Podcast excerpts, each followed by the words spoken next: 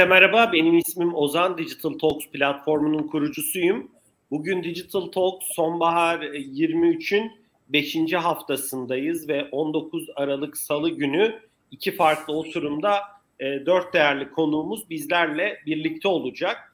Odağımızda ise belirsiz zamanlarda şirketleri başarıyla yönetmek ve liderliğin rolü olacak. İlk sohbetimizin başlığı bu şekilde. Ben müsaadenizle ilk oturumdaki iki değerli konuğumuzu size tanıtmak istiyorum.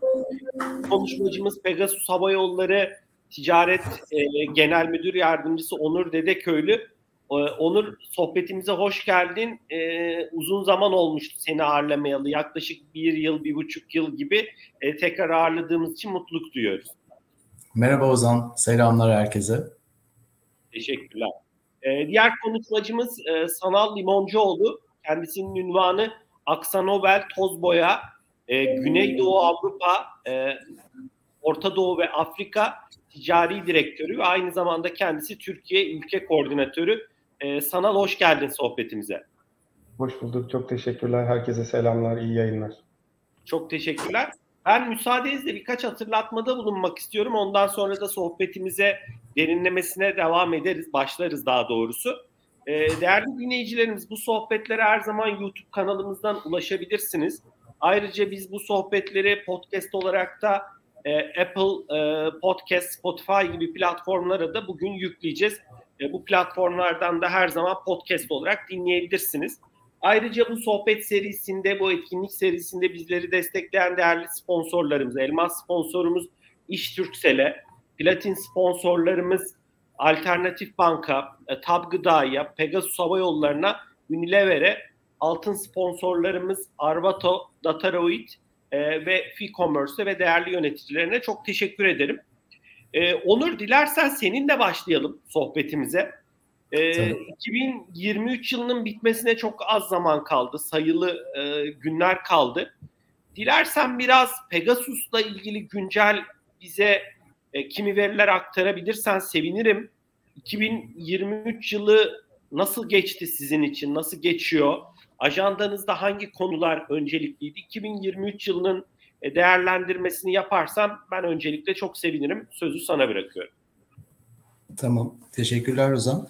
Ee, ben şimdi bu açılış sorusunda birazcık konumuz e, belirsizlik e, ve kriz e, dönemlerinde e, yönetmek olduğu için e, biraz o perspektifte cevap vermek istiyorum. Çünkü e, Pegasus e, gerçekten e, sektör olarak havacılık sektörü çok fazla e, belirsizliğin olduğu dış faktörlerden de etkilenen bir şey. İşte hava muhalefeti, coğrafyamızda, bölgemizde olan terör olayları, savaş gibi şeyler, iç politika, Türkiye'de seçimler, global ekonomi bunların hepsi havacılık sektörünü ve insanların seyahat e, iştahını, e, talebi e, etkileyen unsurlar. Ama bir yandan da e, bu da sektörü çok dinamik kılan, e, her gün farklı bir şey, yeni bir şey öğrendiğiniz, bir haftanın bir haftaya benzemediği, bir yılın bir yıla benzemediği ve bir anlamda biz kurumsaldaki insanlar olarak en önemli, en önem verdiğimiz şeylerden birisi olarak o learning curve'ü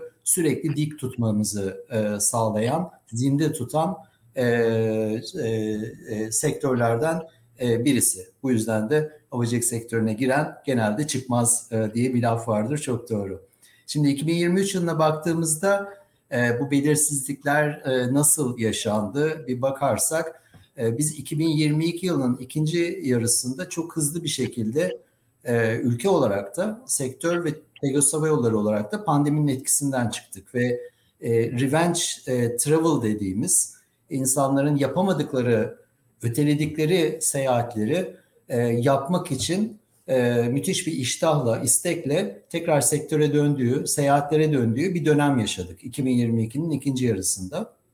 2023'e e, bununla girdik ancak 2023'ün ilk çeyreği e, bu talebin normalleştiği, o revenge travel denen e, konseptin, e, trendin e, gittikçe e, azaldı ve biraz daha 2018-2019 gibi normal seyahat e, talebine e, kendini yerini e, bırakarak e, normalleştiği bir e, yıla girdik. 2023 bu şekilde gerçekleşti öncelikle. E, onun dışında 2023'e baktığımızda tabii e, Hatay ve Maraş depremleri e, ilk çeyreğe damgasını e, vurdu. E, çok üzücü bir şekilde. Biz de e, ulaşım sektörü olarak tabii bu tür e, afetlerde e, çok önemli bir rol oynuyoruz. E, insanların çok önemli bir ihtiyacını, ulaşım ihtiyacını e, karşılıyoruz. Dolayısıyla bizim için de e, Şubat ayı e, ve Mart ayı e, da hala e, e, deprem bölgesine yardım götürme, yardım ekiplerini götürme, e, oradan e, depremzede vatandaşları e, taşımamız e, e, e, gündemiyle e, yoğun şekilde e, geçti. Dolayısıyla Şubat-Mart ayları gerçekten ülkede yaşanan e, deprem e, olayının e, sancılarını, üzüntüsünü bir miktar hafifletebilmek için biz Pegasus olarak elimizden geleni yaptık diyebiliriz. Nisan ayı bir geçiş dönemiydi. Mayıs ayında normalde bizde talep artar, herkes seyahat etmeye başlar. Ee, ancak 2023'ün Mayıs'ı tabii seçim gündemiyle geçti. Özellikle seçimlerinde iki turlu olmasından dolayı e, insanlar genelde e, yurt dışı e, seyahati e, ve uzun süreli seyahatleri e, biraz daha ötelediler, yaz aylarına e, ötediler. E, seçimleri takiben e, yaz dönemi Haziran bir geçiş dönemiydi. Ta, e, talebin normalleştiği bir dönem olarak geçti. Temmuz ve Ağustos ayları e, Türkiye'nin turizm potansiyelini de düşündüğümüzde pandemi sonrasındaki bir yıl olarak gerçekten güçlü e, aylardı. Ağustos ayında bizim için çok üzücü ve endişe verici biliyorsunuz Sayın Ali Sabancı ve ailesinin bir e, e, deniz kazası oldu. Birkaç gün gerçekten çok endişe verici bir e, süreçti ama sonra hızlı bir iyileşme sürecine girdiler ve şu anda gayet e, iyiler. Dolayısıyla Ağustos ayını biz birazcık e, bu olayla e, hatırlıyoruz ama e, şükür ki şu anda e, gayet iyiler. Sen de yakından biliyorum takip ediyorsun. Sohbet ettik e, defalarca. Teşekkürler. E, Q4'te bir şeyler olur mu derken yılın geri kalanı normal mi geçecek derken bildiğiniz gibi Ekim'in başında 6 Ekim'de e, İsrail e, savaşı başladı. Bu da yine sektörü etkileyen konulardan birisi oldu. Oradaki endişe, oradaki e, belirsizlik e, hala devam ediyor. Gerçekten çok üzücü bir gündem var orada. E, bu gündem içerisinde tabii ki hani seyahat talebini de çok ciddi anlamda e, etkiledi o bölge e, açısından. E, ve son olarak hani e, en önemli şeylerden birisi Cumhuriyet'in 100. yılını hepimiz, bütün insanlar, markalar, kurumlar e, e, e, kutladık e, Ekim ayında. Bizi Cumhuriyet'in 100. yılında e, 100. uçağımızı teslim aldık. Dolayısıyla bizim için e, 100 uçaklık filoya ulaştığımız bir yıl oldu 2023 yılı. Hatta buna özel 100. uçağımızın ismini Cumhuriyet koyduk. E, kuyruğuna Atatürk'ün silüetini e, ve imzasını e, taşıdık. Bu şekilde birçok olayla e, önceden öngörülemeyen belirsizliklerle dolu birçok dış faktörün etkilediği olayla olaylar silsilesiyle geçen bir yıl oldu yine 2023 yılı. Her yıl bir, bundan farklı mı oluyor? Hayır, gerçekten belirsizliklerle dolu oluyor. Biraz rakamlar olarak nasıl bir yıl geçirdik diye bakarsak çok kısaca 2022'ye bir önceki yıla kıyasla yolcu sayımız örneğin %17 arttı. Ee, Ocak-Ekim dönemlerine bakarsak. İlk üç çeyreğin cirosuna bakarsak e, ciromuz %16 arttı. E, bu yıl işte 100 uçaklık filoya ulaştık. Şu anda 105 uçakla operasyon yapıyoruz. E, uçağımızı genişlettik. E, 50 e, ülkede 134 destinasyona e, uçuyoruz. Yani e, toplamda baktığımızda hani Pegasus için 2023 nasıl geçti dersek talebin normalleştiği, talebin ciddi anlamda double digit büyüdüğü, arttığı, hem network'ümüzü hem filomuzu büyüttüğümüz pandemi etkilerini mümkün olduğunca pandemi etkilerinden sıyrıldığımız ve normal bir büyüme yılına girdiğimiz bir yıl oldu diyebiliriz. Onur çok teşekkürler. İlerleyen dakikalarda sizin sektörün özel dinamiklerini daha da konuşacağız e, başlığımız çerçevesinde. Ama hakikaten yani sen özetleyince birisi böyle alt alta koyunca yılın yaşananlarını insan çok fark etmiyor ama dönüp bakınca ya biz neler yaşamışız, nelerden geçmişiz diyor. Hakikaten de e, yani e, enteresan yani herhalde bu kadar yoğunlukta bunları yaşayan başka ülkeler vatandaşlar var mıdır bilmiyorum ama bu da bizi bir taraftan da güçlü e, kılıyor. E, daha e, esnek kılıyor belki. Çok teşekkür ediyorum paylaşımlar için. Sanal sana dönelim dilersen. E, Aksa Nobel e, ben yakından tanıyorum. E, daha önce sizden de farklı yöneticileri ağırlama şansımız olmuştu sohbetlerimizde. E, ama bilmeyen dinleyicilerimiz olabilir. Aksa Nobel global boya ve kaplama endüstrisinde çok önemli bir oyuncu. Çok büyük bir firma. Türkiye'de de farklı markalarınızla faaliyet gösteriyorsunuz. Üretim tesisleriniz var.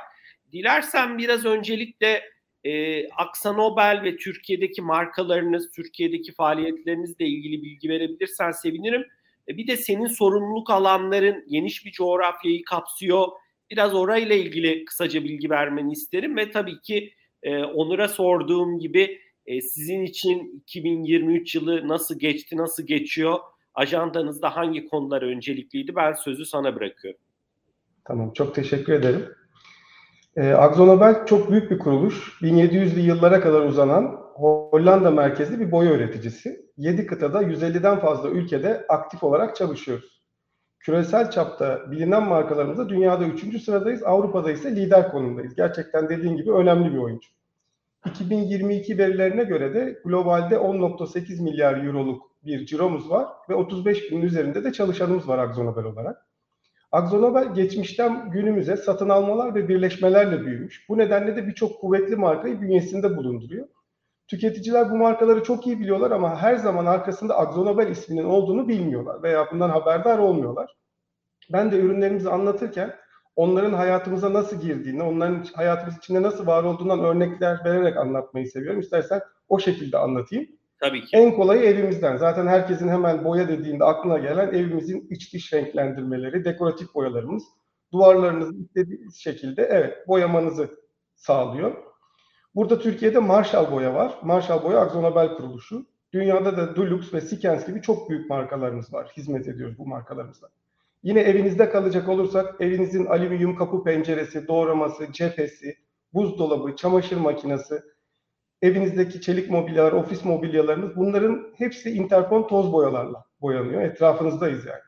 Ahşap mobilyalarınız, yer parkeleriniz Akzonobel'in ahşap boyaları Kemipol markası ise korunmakta. Arabalarınızın jantları, kaza yaptığınızda gittiğinizdeki tamir yerinde kullanılan boyalar yine Sikensler, Akripol markaları bunlar yine Akzonobel'in önemli markaları. Endüstriyel koruyucu boyalarımızda International isimli çok büyük bir markamız var. Bunlar çelik konstrüksiyonları, büyük altyapıları, fabrikaları, santralleri, hangarları bunların boyanmasında kullanılıyor. Ambalaj ve paketleme boyalarımız var. Üretilen alüminyum içecek, yiyecek paketleri, kolalı içecekler, konserveler bunların ambalajların üzerindeki boyalar da Serber markasıyla yine Akzonobeli markası olarak karşınıza çıkıyor. Biraz daha lükse gittiğimizde de yatlarda, teknelerde, gemilerde dünyanın en büyük prestijli iki markası Allgrip ve International. Hatta dünyanın en iyi yatlarının kategorisine girmek için Allgrip kullanılması gereken boyalardan bir tanesi. Daha da büyüklerine geçtiğimizde, Airbus'lara, Boeing'lere geçtiğimizde de yine Akzo uçak boyalarında da en büyük şirketlerden bir tanesi. Bindiğiniz 4 uçaktan 3 tanesi minimum Akzo boyalarıyla boyanıyor diyebiliriz. Türkiye'de de bahsettiğim gibi markalarla tüm bu tüm bu alanlarda faaliyet gösteriyoruz. Türkiye'de de ciromuz oldukça yüksek. 350 milyon euronun üzerinde bir ciromuz var. 850'nin üzerinde çalışanımız var. 3 tane fabrikamız, bir tane ARGE merkezimiz, birçok da satış ofisimiz var. 2023'ü de nasıl geçirdiğimize bakarsak biraz dediğim gibi benim biraz daha genel bakacağım nasıl geçirdiğimize. Hem globalden hem yerelden bakmaya çalışacağım. Globalde 2022'nin ikinci yarısından itibaren aslında piyasalarda bir sert resesyon beklentileri konuşulmaya başlandı. Enerji maliyetlerinin artması, enflasyonun yükselmesi, büyük ekonomilerdeki çılgın işte Onur Bey'in de bahsettiği 2020-2021 rallisi sonrasında sert bir çıkıştı bu resesyon beklentisi. Tüm şirketler de buna göre pozisyon almaya çalıştı. Biz de Akzonobel olarak 2023 yılında temkinli bir giriş yaptık. Ama 2023 ilginç bir yıl oldu. Yılbaşında beklenen sert resesyon gelmedi. Evet yavaşlama oldu ama pazarlarda bir çöküş de olmadı. İkinci yarısında toparlanacak, daha hızlı gidecek dedik. Yine aynı Onur Bey'in dediği gibi çok da büyük bir toparlanma gelmedi. Standart bir kalp atışlı yıl olarak yılı tamamladı. Tabii Sert resesyon beklentileri şirketlerin birazcık sert önlemler almasına sebep oldu yıl başında. Bu da operasyonel anlamda birazcık zorlanmalarına sebep oldu. Biz bu dönemden yavaş yavaş çıkmaya başladık son çeyrekten itibaren ve Akzonobel olarak 2023'ü genelde beklentilerin üzerinde bir yıl olarak tamamlamaya gayret ediyoruz. Tamamlamak üzereyiz. Yerelde ise çok daha çalkantılı bir dönem geçirdik. Tabii deprem, yüksek enflasyon, seçimin hemen öncesi ve sonrası devalüasyonlar birçok sektörü çok olumsuz etkiledi. Yapı sektörü bizim aktif olduğumuz sektörlerden bir tanesi. Yapı sektörü aynı zamanda bir lokomotif ev aletlerini, diğer sektörleri de peşinden sürüklüyor. Ama bizim müşteri portföyümüz Türkiye'de çok iyi. Şirketler, çalıştığımız şirketler genellikle ihracat yapıyorlar ve ihracatlarına devam ettiler diyebilirim. Özellikle jant boyaların, otomotiv jant boyalarında, ev aletlerinde, buzdolabında ve Marshall e, dekoratif boyalarda çok iyi sene çok iyi bir sene geçirdi ve pazar payımızı hemen hemen tüm sektörlerde Türkiye'de arttırdık diyebilirim. Yani zor bir yıl olacak dediğimiz 2024'de sağlam ve hazırlıklı bir şekilde biz Akzonobel olarak giriyoruz diyebilirim. Umarım yeterli olmuştur. Teşekkürler Sanal. Ee, ekleyeceğim bir nokta yok diye anlıyorum şu noktada, şu aşamada. Evet. Tamam. Çok teşekkürler. Onur, dilersen sana dönelim. Ee, bugünkü sohbetimizin aslında ana odağıyla da çok yakından ilintili. Ee, havacılık sektörü, hava ulaşımı sektörü doğası gereği belirsizliğin yoğun olduğu, sen, senin bugün sohbetin başında da bahsettiğin, e, ani gelişmelerin e, ani gelişmelerin planları, müşteri memnuniyetini etkilediği, kimi maliyet kalemlerinin örnek veriyorum petroldeki e, gelişmelerin e, maliyetleri ve karlılığı etkilediği bir sektör. E, çok e, ani gelişmelerin. Bu anlamda baktığın zaman Pegasus olarak siz bu, bu riski, bu belirsizliği nasıl yönetiyorsunuz? Ne gibi önlemler alıyorsunuz? e, bu dünya yani bu dünyanızdaki riski minimize etmek için ne gibi çalışmalar yapıyorsunuz? Ben sözü sana bırakmak istiyorum. Tamam, tabii ki Ozan. Ee, şimdi e, biz gerçekten hani e, risk yönetimi, belirsizlik yönetimi anlamında e, tüm ekipler olarak e, havayolu sektöründe e, ciddi testlerden geçiyoruz. Hayatımızın e, bir parçası. Sanıyorum ilk söyleyeceğim hani işten söyleyeceğim şey e, birincisi bu sektörde e, e, çalışıyor olmak, iyi bir lider olmak için değişimi seviyor olmanız lazım. Değişime adapte olabilmeniz lazım. E, risk yönetmek e, ye, e, ye öğrenmeye açık olmanız e, gerekiyor. Bunu işin bir parçası olarak bir gelişim fırsatı olarak ele alabiliyor olmak gerekiyor. Dolayısıyla en önemli herhalde kişilik özelliklerinden birisi bu. Şimdi biz geçtiğimiz yıllarda riski nasıl yönettik diye bakarsak birinci sırada tabii ki özellikle pandemi gibi uzun süren e, belirsizlik kriz dönemlerinde birinci sırada bence e, finansal e, güç geliyor. Şirketin nakit pozisyonu, maliyet yönetimi anlamında ne kadar disiplinli olduğu bu her zaman için çok önemli bir unsur oluyor. Çünkü eğer kriz uzun sürerse satışların düşüş trendi ya da pandemide olduğu gibi tarihimizde ilk defa olan iki ay, üç ay hava yollarının uçmadığı, e, satış yapamadığımız gibi dönemler olduğunda eninde sonunda e, nefesinizi istemediğiniz zor kararları vermeden e, ne kadar tutabildiğinize e, geliyor konu. E, zor kararlar derken e, işte e, organizasyon olarak küçülme, coğrafi olarak küçülme gibi kararlar kriz dönemlerinde şirketlerin vermesi gereken kararlar oluyor. Biz mesela e, pandemi e, döneminde, pandemi dönemine e, nakit pozisyonu olarak iyi bir nakit pozisyonuyla girdik. Zaten low cost hava yolu olduğumuz için çok disiplinli bir maliyet yönetimi e, modelimiz, sistemimiz e, vardı. Continuous improvement'a inanan bir şirketiz. Her küçük improvement'ın compounded efektinin e, günün sonunda çok büyük yerlere gelebileceğine inanan bir e, şirketiz. Dolayısıyla böyle bir e, yapıyla gel, girdik. Dolayısıyla pandemide e, birçok şirketin, birçok hava yolunun, seyahat sektörünün e, almak zorunda kaldığı e, birçok e, orta uzun vadeye zarar verecek kararı e, almadan e, pandemi döneminden e, çıktık. E, tabii ki bunun arkasındaki en önemli e, şeylerden birisi e, o döneme güçlü bir finansal yapıyla girmemizdi. Dolayısıyla bence şirketlerin bugünden sonra kriz ve belirsizlik dönemlerini yönetmek anlamında en dikkat etmesi gereken şey finansal performans ve maliyet yönetiminde disiplinli e, olabilmek. E, ikinci bir unsur tabii bu tür kriz dönemleri şirketleri ve liderleri e, kısa vadede o haftayı, o ayı, o kuartırı da e, önemli e, katkı sağlayacak, gelir ya da cost saving katkısı sağlayacak e, kararları almaya e, yönlendiriyor. İşte biraz önce örneğini verdiğim işte coğrafi küçülme e, gibi, ondan sonra ürün gamınızı küçültmek gibi ya da organizasyonel olarak küçülmeye gitme kararı gibi.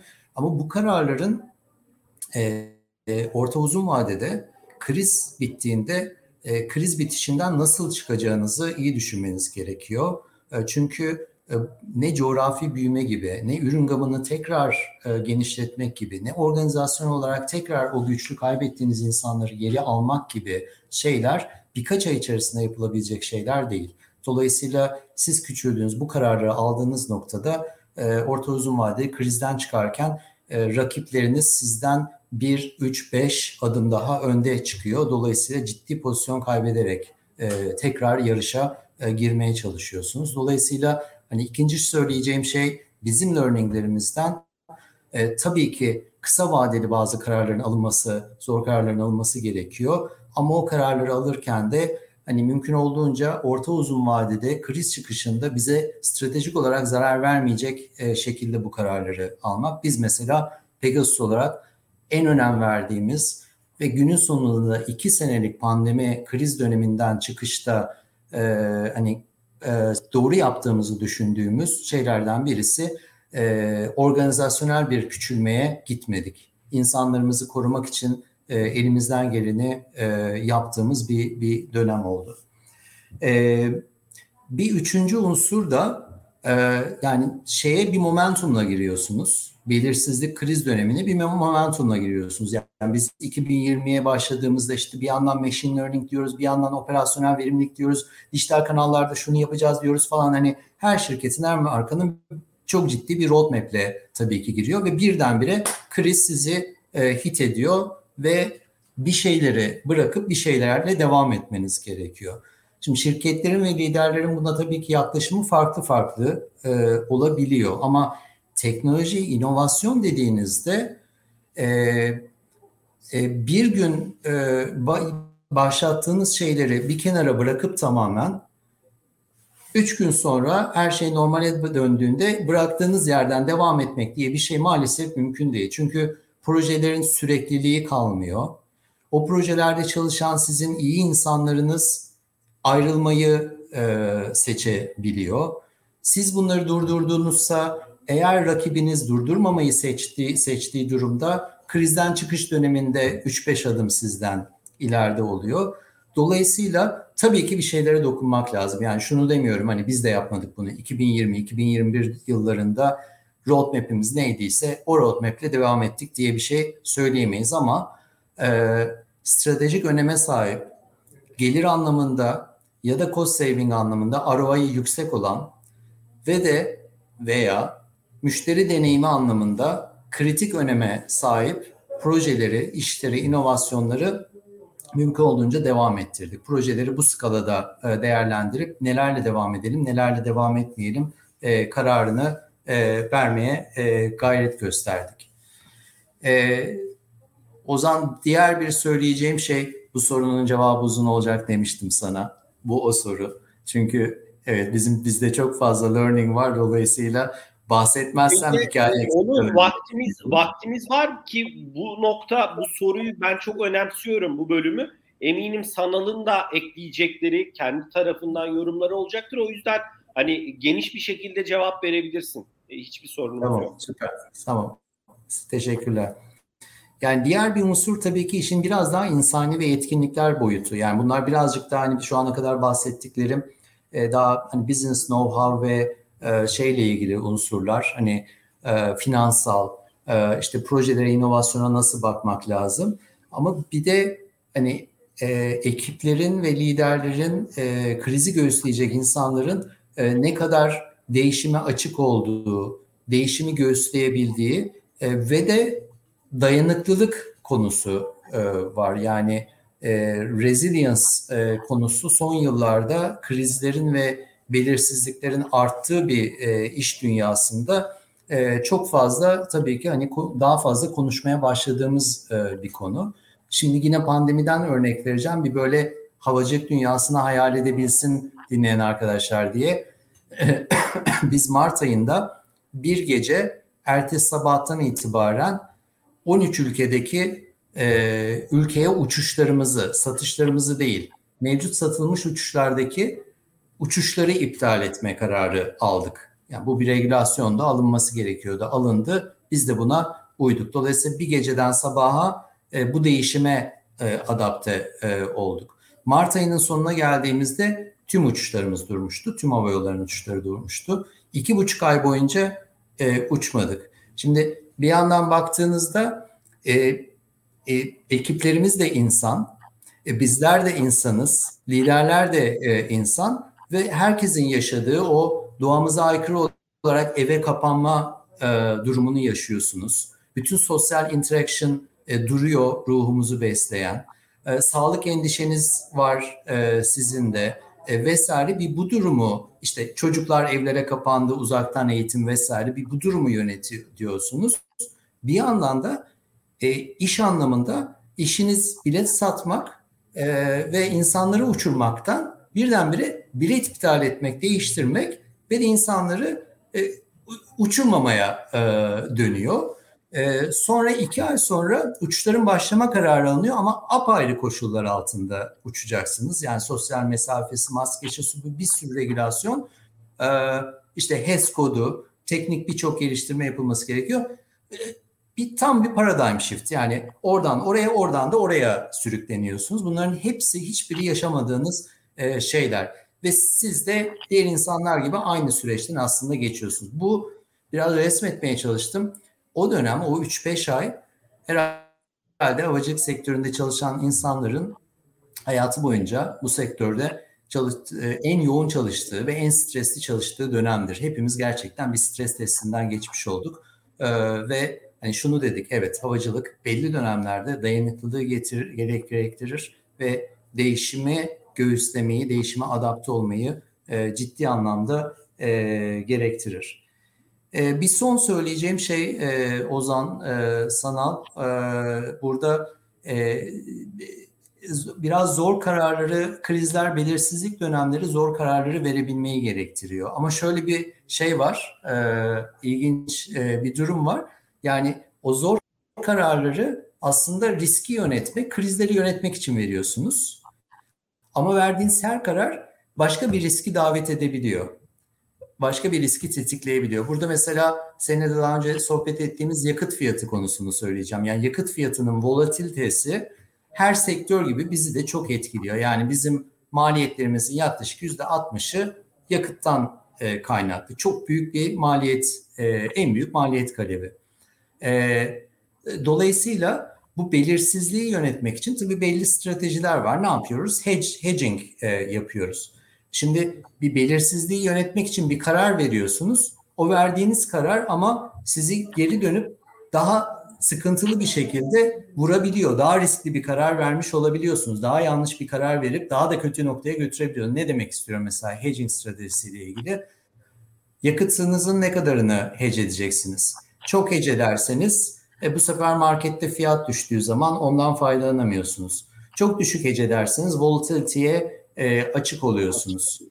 E, ya da işte hangi fiyattan hece edeceksiniz? E, o günkü konjektür o fiyatı doğru gösteriyor ama öyle gelişmeler oluyor ki supply artıyor vesaire. Yakıt fiyatı ciddi anlamda düşüyor ama hece etmişsiniz, kilitlenmişsiniz o fiyata e, bir kere gibi. Dolayısıyla bu belirsizliği yönetmek için aldığın kararlar bile aslında başka riskleri, e peki şimdi bir problem daha da yarattık, bunu nasıl yöneteceğiz şeklinde. Bu hani havacılık dünyasından mesela bir örnek. Her sektörde tabii ki sektörün doğası gereği bunun gibi örnekler var ama liderlerin bunlarla da e, başa çıkabilmesi gerekiyor. Yani ne yapmak lazım? Tabii ki bu kararları alırken mümkün olduğunca rakamlardan beslenmek, mümkün olduğunca rasyonel karar vermek.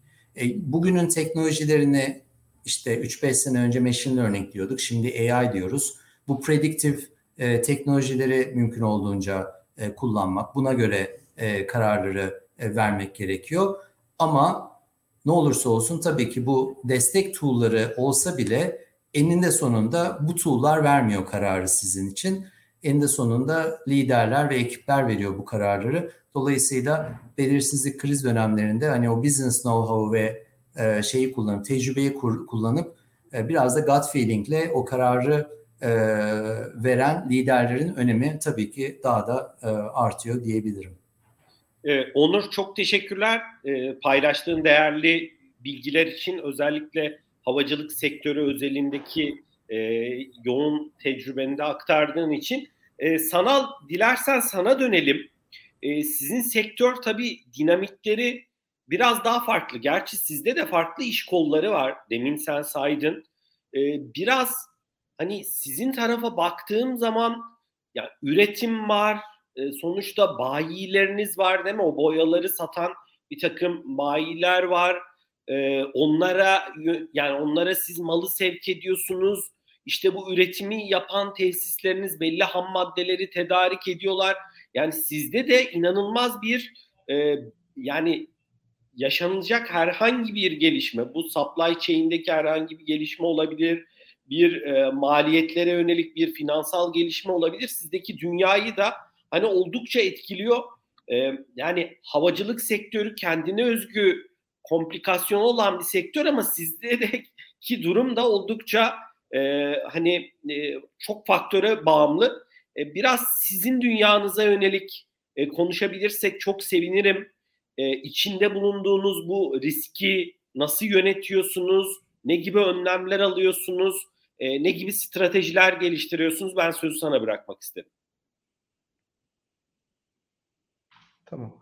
Şimdi tabii bizim e, çok sektörde faaliyet göstermemiz bizim bu belirsizlikleri ve krizleri Pegasus'tan çok farklı yaşamamıza e, sebep oldu. Pegasus bir anda kilitlenirken ilk anda hepimiz kilitlendik. Tabii 2020 Nisan'ında, Mart'ında hepimiz kilitlendik. Ama insanlar eve kapanınca onların krizi bizim fırsatımız haline dönüştü. İnsanlar evlerinde oturmaya başladılar. Evlerinde oturduğu zaman paralarını harcayamadılar, tatile gidemediler. Harcayamadıkları bu paraları tamamen evlerine yönlendirdiler. Evlerini boyamaya başladılar, evlerine bakım yapmaya başladılar. Mobilyalarını değiştirdiler, buzdolaplarını değiştirdiler, çamaşır makinelerini değiştirdiler. Biz mal yetiştiremez, ham madde bulamaz duruma düştük. Yani böyle bir kısım var. Diğer taraftan bakıyorsunuz tabii insanlar seyahat etmeyi kesti, arabalarına binmeyi kesti. Ototamir bölümümüz bir an için boya satmadı. Çünkü arabalar çarpışmıyor, kaza yapmıyor, herkes evinde oturuyor. Dolayısıyla ototamir bölümümüz yavaşladı. Hemen arkasından çip krizi otomotive etki edince Covid bu sefer e, araba kıymetlendi. İkinci el arabalar ne kadar kıymetlendi hele Türkiye'de ne hallere geldi biliyorsunuz. Bu sefer insanlar arabalarına çok iyi bakmaya başladılar. Arabalarını tekrar boyatmaya başladılar. Yani herkesin krizi bir başkasının fırsatı haline dönüşebiliyor. Biz bunu farklı sektörlere hizmet ederken çok iyi bir şekilde yaşadık. Ve bu da tabii sizin şirketinizin de yıpranmasını, zorlanmasına sebep olabiliyor. Neden? Herkes size ayak uyduramıyor. Bizim birçok yerde fabrikamız var, birçok e, alandan ham madde tedariğimiz var. Ama limanlar kapandı. Limanlar kapanınca ham maddeler hareket edemedi. Dolayısıyla bir anda farklı ham maddelere yönelme durumları olmak zorunda kaldı. İşte Akzonobel'in bu dönemlerde biz global varlığının ayak izinin Amerika'da, Avrupa'da, Asya'da, Avustralya'da her yerde olmasının çok büyük faydasını yaşadık. Bir fabrikamız zorlandı Almanya'da Covid sertleştiğinde bir fabrikamız İtalya'dan ona destek oldu. Diğeri Çek'te sıkıştı Fransa'dan destek oldu. Dolayısıyla Akzonobel'in çok farklı segmentlerde olması, çok farklı ayak izinin olması, sadece toz boyada 31 tane fabrikamız var. Bizim hem kendimize hem de müşterilerimize gerçekten bu belirsizlik zamanlarında çok iyi hizmet edebilmemizi sağladı.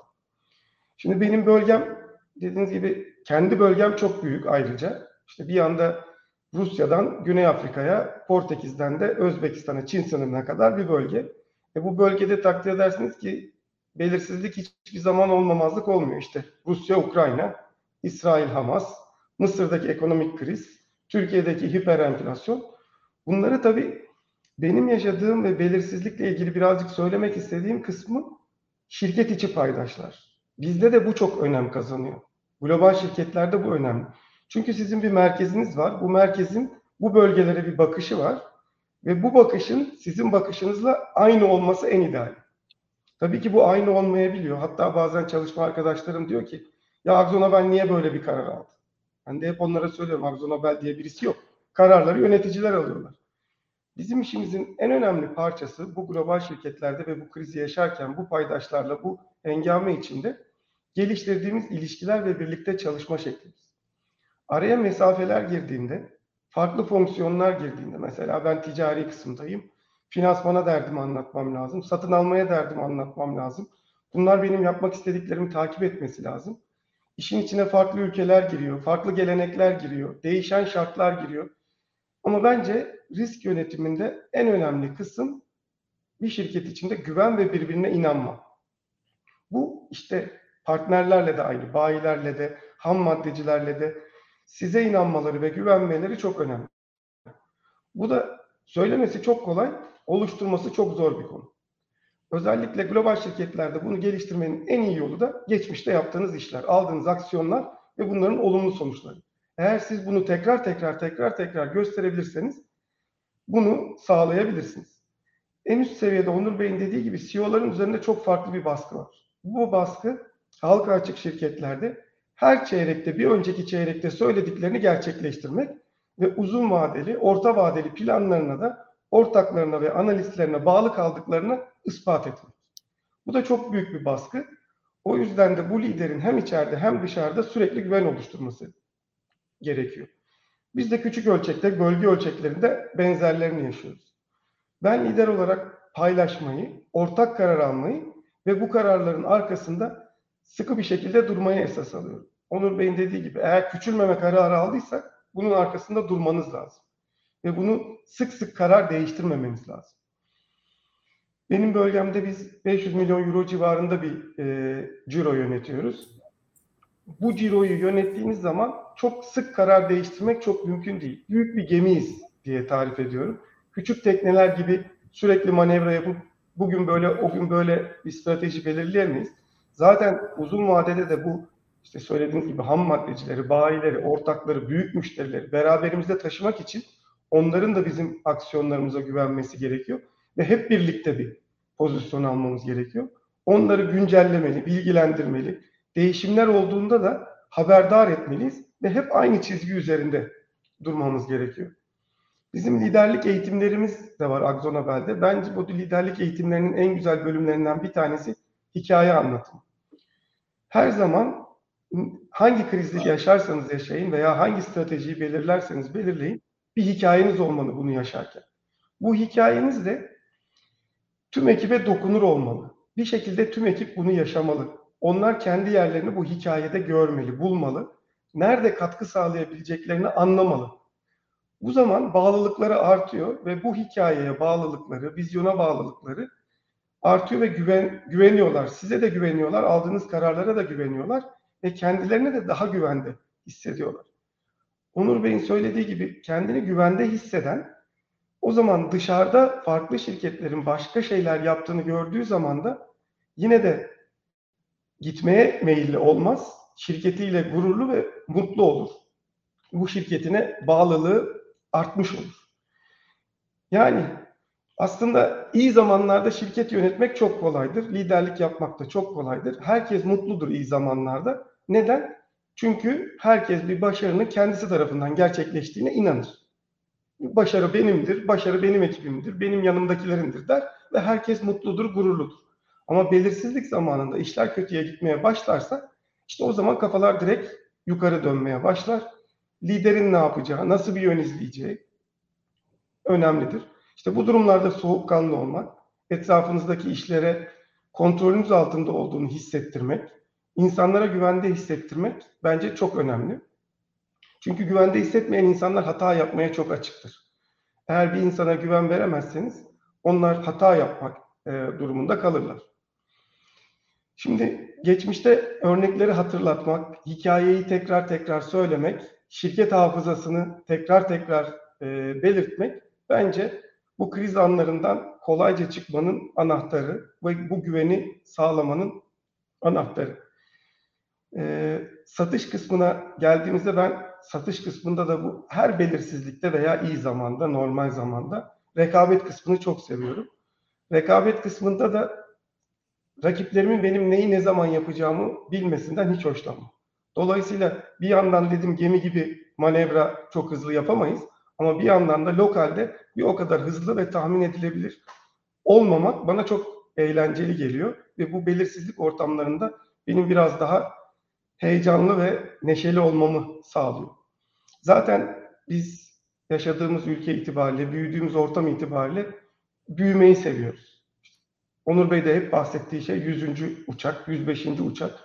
Belirsizlikler var ama bunlar engel değil. Biz hep büyümeliyiz. Bir şekilde büyümeyi sağlamalıyız. Daha çok fabrika kurmalıyız. Daha çok üretim yapmalıyız. Daha çok kişiye iş imkanı vermeliyiz. Daha çok bayimiz olmalı. Daha çok paydaşımız olmalı. Ve bu şekilde de insanlara hem belirsizlikleri daha kolay atlatabileceğimizi hissettirmeli, bu güveni oluşturmalıyız. Ben sıkıntılı zamanlarda hep arkadaşlarıma şunu hatırlatıyorum. Diyorum ki en yakın rakibimizin 3 katı büyüklükteyiz arkadaşlar bölgemizde. Bunu söylediğim zaman onlarda oluşan güven ve gurur çok başka bir şey. Ve bu bence o ekibe de o krizden çıkma gücünü veren bir güven. Aynı şekilde müşterilerimde de benzerini yaşıyorum. Müşterime de gittiğim zaman Amerika'da bir proje aldım sana nasıl başa çıkacağım dediğinde merak etme. Orada bizim arkadaşlarımız var. Mimarla görüşürüz. İnşaat şirketiyle görüşürüz. Ürünlerin Akzonobel garantisi olduğunu bilgisini veririz ve bu projeyi almanı sağlarız dediğimde de aynı gurur bende gerçekleşiyor ve belirsizlikleri, müşteri için belirsizlikleri de bu bahsettiğin kuvvetli ağımız sayesinde atlatmaya gayret ediyoruz. Sanal e, çok teşekkür ediyorum değerli paylaşımlar için. Aslında biraz da senin hani yaptığın yorumlar sonrası, paylaşımlar sonrası şu dakikaten önemli. Pegasus e, sonuçta Türkiye'de faaliyet gösteren yönetim ekibinin tamamı Türkiye'de olan bir şirket. Ama tabii ki sen e, bir Türk yöneticisin ama yurt dışına da kimi konularda e, bağlısın ya da onlarla birlikte çalışıyorsun. Doğal olarak hani global şirketteki yaklaşım ve verdiğin ipuçları e, na yönelik de ben teşekkür ediyorum. Bu açıdan da hani e, Onur'un bakış açısı ve söyledikleriyle seninkilerin e, farklılığı e, ya da katkısı diyeyim farklı oldu. Çok e, teşekkür ediyorum. Yani bence bu açıdan da güzel oldu. Onur senin bir eklemen olur mu sanalın paylaşımları sonrası yoksa e, ben başka bir soru mu sorayım sizlere? Ee, e, yo çok majör bir eklemem yok. Hani ben de e, Pegasus öncesi e, aslında global şirketlerde, multinational'larda e, çalıştım biliyorsun. Dolayısıyla sadece şeyi söyleyeceğim. Sanal çok iyi ifade etti. Gerçekten e, bir multinational'da krizin belirsizliği nasıl yaşandığını, güçlü yanlar, zayıf yanlar, neleri yönetmek gerektiğini çok iyi ifade etti. E, hepsi e, anlam buldu bende. Çok çok teşekkürler. Onur, ya bu sorumu aslında ikinize yönlendirmek istiyorum ama seninle hani başlayabiliriz.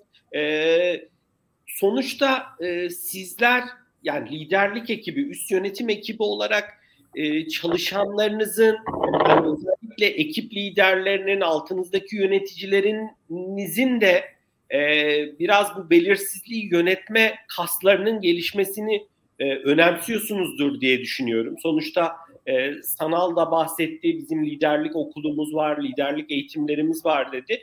E, ki aslında Onur hani sizin dünyanızda e, tabii ki makro ölçekte birçok belirsizlikler var ama hani e, direkt bir uçağın içinde de kimi belirsizlikler var. Yani e, bugün bir işte belki uçak e, rötar yapabilir, iptal olabilir, herhangi bir sorun çıkabilir. Tabii ki hepsinin eminim prosedürleri yapılacaklar bellidir. Yani e, bunun e, kitabı vardır.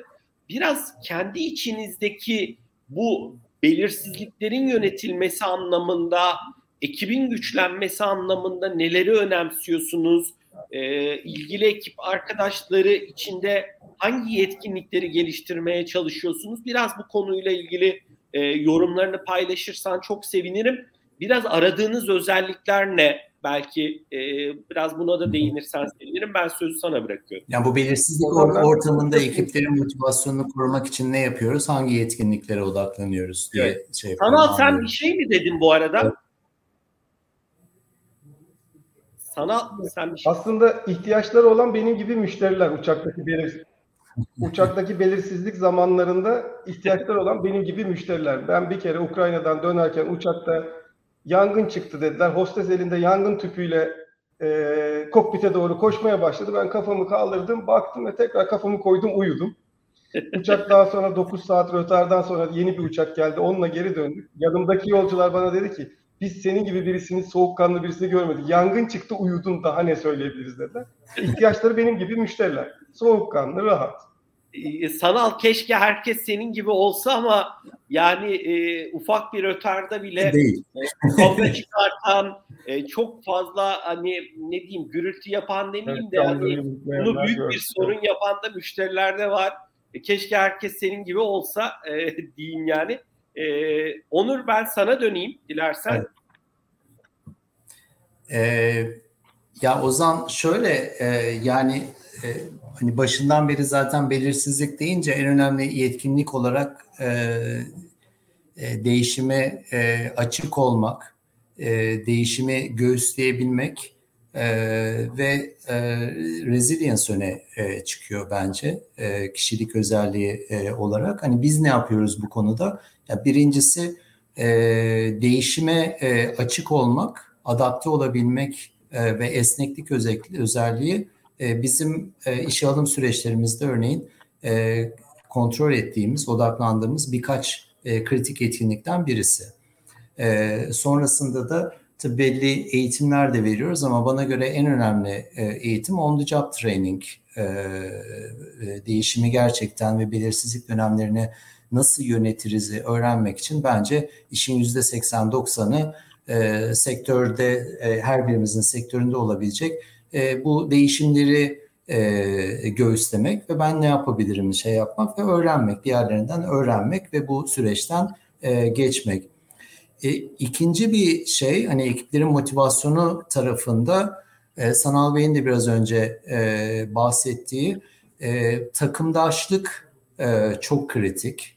E, ama tabii takımdaşlık eğitimi verilecek bir şey e, değil. Eğitimi verilmeyecek nadir birkaç şeyden, yetkinlikten birisi bence. Bu birazcık hani yetkinlik değil de şirketin kültüründen e, beslenen bir şey. Bir şirket, bir ekip, bir organizasyonel yapı takımdaştır. Yani aynı hedef etrafında toplanıyordur.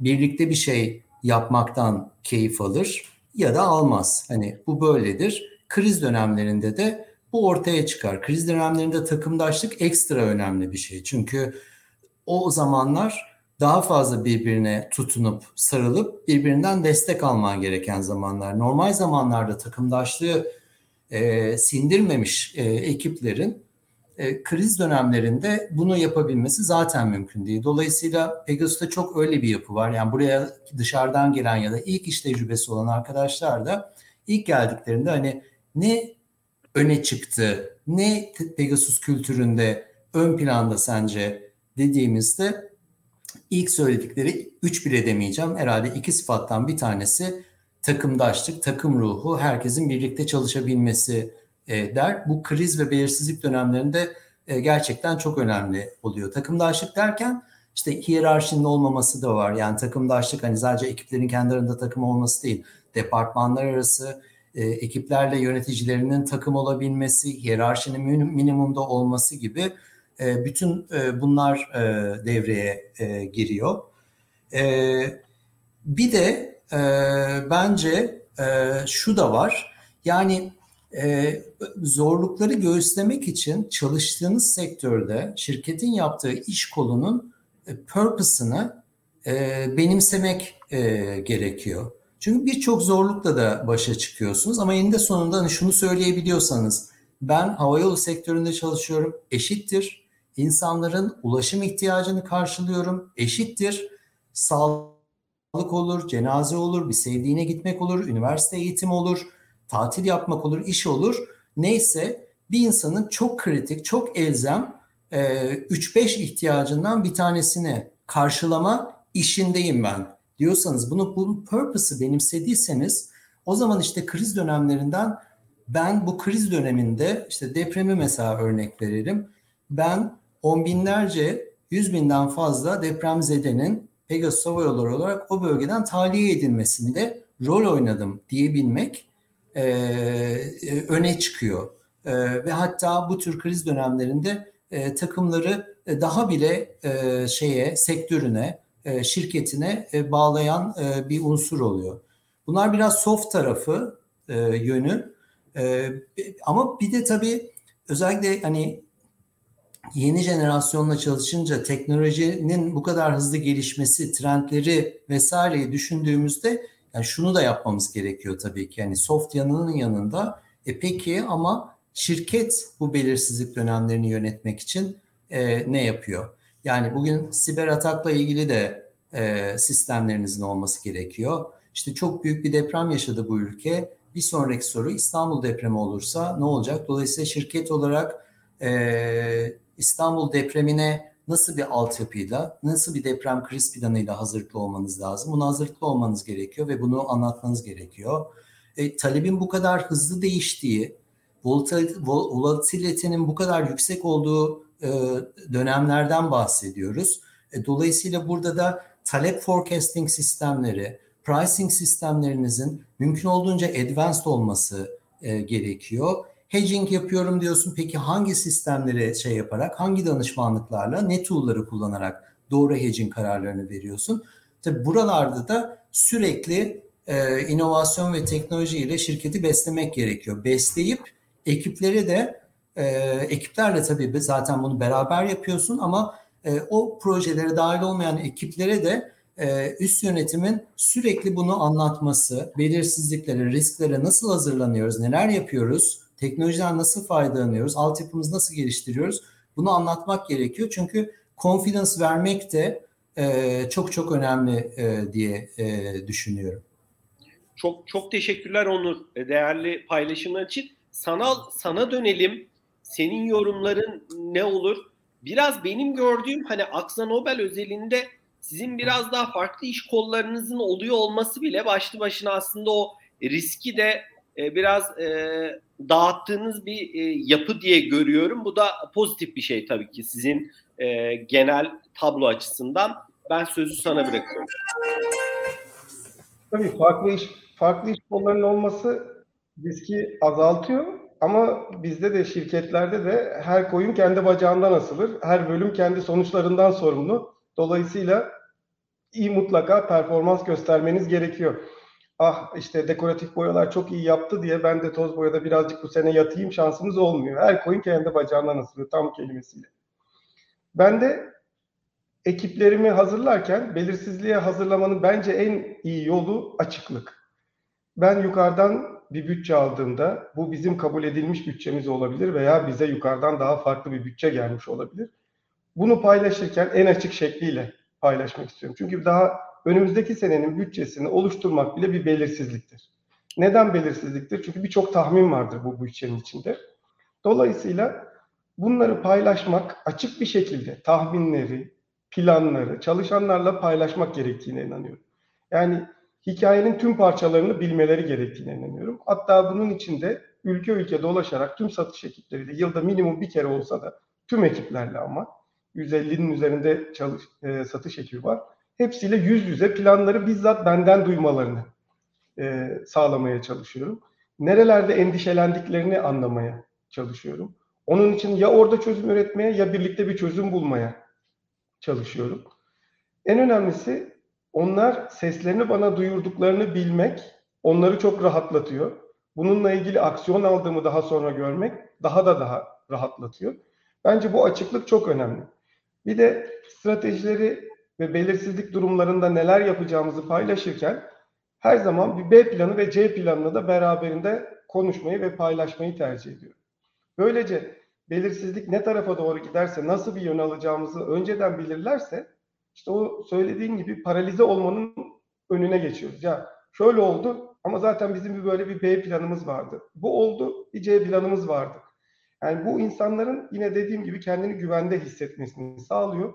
Panik olmamasına sağlıyor. Ve panik olmayan kişiler de bence aklı selim bir şekilde güven içinde doğru düşünüp doğru kararlar almaya daha meyilli oluyorlar. Ayrıca farklı planları konuşmak insanlarla sizinle onların iletişimlerini de açık tutuyor. Yani gelip bu planın tek olmadığını bilmek, acaba sana böyle mi yapsak, böyle de yapabilir miyiz, bu yoldan ilerleyebilir miyiz diye gelip sizinle korkmadan paylaşabiliyorlar ve birlikte çözüm arayabiliyorlar. Bu da belirsizliklere karşı çok önemli bir enstrüman oluyor. Bence zaten belirsizlik dünyasında hızlı hareket edebilen, paniğe kapılmayan, yeteneklerine, ekibine bir şekilde güvenen kişiler başarılı olabiliyor. Çabuk paniğe kapılanlar, soğukkanlılığını koruyamayanlar genelde hata yapma meyilli olabiliyorlar. İşte tabii bunları ancak eğitimlerle vermek mümkün oluyor. Dediğim gibi çalışanları eğitmek lazım. Ayrıca çalışanlarda bir de Akzo önemli üstünde durduğumuz bir konu var. Farklılık. Yani hep benzer kişilerin ekipte olması insanların benzer çözümlere ve benzer davranışlara yönlenmesine neden oluyor. O yüzden de ekiplerde çeşitlilik, farklılık çok önemli. E benim ekibimde şimdi Çek de var, Polonyalı var, Fransız var, İtalyan var, Türk var, e, İsveçli var. Her ülkeden birilerinin olması, bunların farklı yapılarda düşünebiliyor olması bu çeşitlilik belirsizlik zamanlarında da e, bence şirketlere faydalı oluyor. Daha ne söyleyebilirim? Yani düzenli toplantı her zaman iyidir. İnsanların sizinle iletişime geçebilecekleri belli zaman e, aralıklarının olması, sizinle rahat iletişime geçebileceklerini bilmek, bu kriz anlarında ulaşabileceklerini bilmek bence çok önemli. Açık iletişim, güven geliştirme bence her iki taraf için de hep kazan kazan. Yani belirsizlik anında da iyi zamanda da kazanmanın anahtarı. Çok teşekkürler Sanal değerli paylaşımların için, yorumların için. Ben arka tarafta da Cüneyt Devrim'le İsmail Esin'i görüyorum. Ee, dilerseniz onları da az sonra davet edeceğim yayına hem bir tanışırsınız.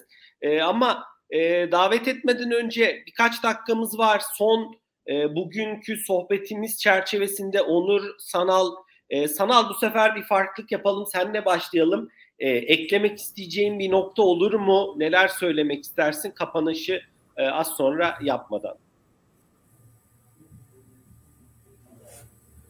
Ha, şöyle söyleyeyim. 2023 2023 dediğim gibi ilginç bir sene oldu. Beklentilerden farklı geçen bir sene oldu. Ee, geçmişte hep böyle iyi seneler, kolay seneler diyebileceğim seneler çok az oldu ülkemizde ve globalde son zamanlarda. Dolayısıyla ben yine önümüzde zor bir sene var. Belirsizliklerin çok yoğun olabileceği bir sene var diye düşünüyorum. Hepimize kolay gelsin diyebilirim ancak. Çok çok teşekkürler Sanal. Ee, Onur senin yorumların ne olur? Ee, bu arada hani konuşmadık biraz da aslında akışta vardı ama 2024'e yönelik hani sanal ekstradan ben e, Cüneyt e, Devrim'den ve İsmail Esin'den rica ederim hani bir 5 dakika süre eğer ekstra orada paylaşmak istediğim bir nokta varsa 2024 özelinde biraz daha uzatabiliriz sohbeti. Şu an için 2024 ancak e, şirketlerin ve kişilerin tahminlerini paylaşmaktan öteye geçmek şansı yok bence. Çok belirsizlikler var önümüzde. Ülkemizde bakarsak seçimler var, sonrasındaki ekonomik durum var. Bir sürü belirsizlikler var. Globalde de henüz bence ritmini bulmamış bir endüstri var. Yani 2020-2021 rallisi sonrasında 2019'a mı döndük? Yoksa tekrar büyümeleri takip mi edeceğiz? Onu kestirmek ancak dediğim gibi tahmin paylaşmaktan öteye gitmez. Bence onun içinde çok fazla diğer oturumun zamanını almaya gerek yok. Çok çok çok teşekkürler Sanal. yani biraz yaşayıp göreceğiz diye algıladım ben sanki. Ee, çok teşekkürler. Onur Bence senin öyle. Senin yorumların ne olur bu sohbeti sona erdirmeden? Yani ben 2024'de e, özel e, çok spesifik bir şey söylemek istemem. Hani herkesin vaktini ekstra bu sebeple almak istemem. Sanal'ın söylediği gibi e, kişisel ya da şirket tahminleri ya da sektör spesifik e, şeyleri aktarmak olur çünkü bu. E, ama hani genel olarak bu sohbetle ilgili e, şunu e, düşünüyorum. E, iş dünyasında ve hayatlarımızda e, kriz demek istemiyorum. E, ama belirsizlikler artan şekilde karşılaşıyor olacağız. Frekansı artacak, derinliği artacak. Biraz şuna da alışık olmamız, bağışıklık geliştirmemiz gerekiyor. Eskiden olduğu gibi bir belirsizlik ya da kriz dönemi bir tanesi gelip onu devirip e, sonra bir iki sene sonra bir kriz daha değil e, perfect storm dedikleri hani bir krizle uğraşırken üzerine bir şey daha, üzerine bir şey daha e, bunlarla şirketlerin ve çalışanların e, başa çıkabilmesi e, gerekiyor. E, e, biraz daha belirsizliklerin daha sıklıkla olduğu e, yıllardan geçtik son 5-10 sene önceki dönemlerle karşılaştırdığımızda.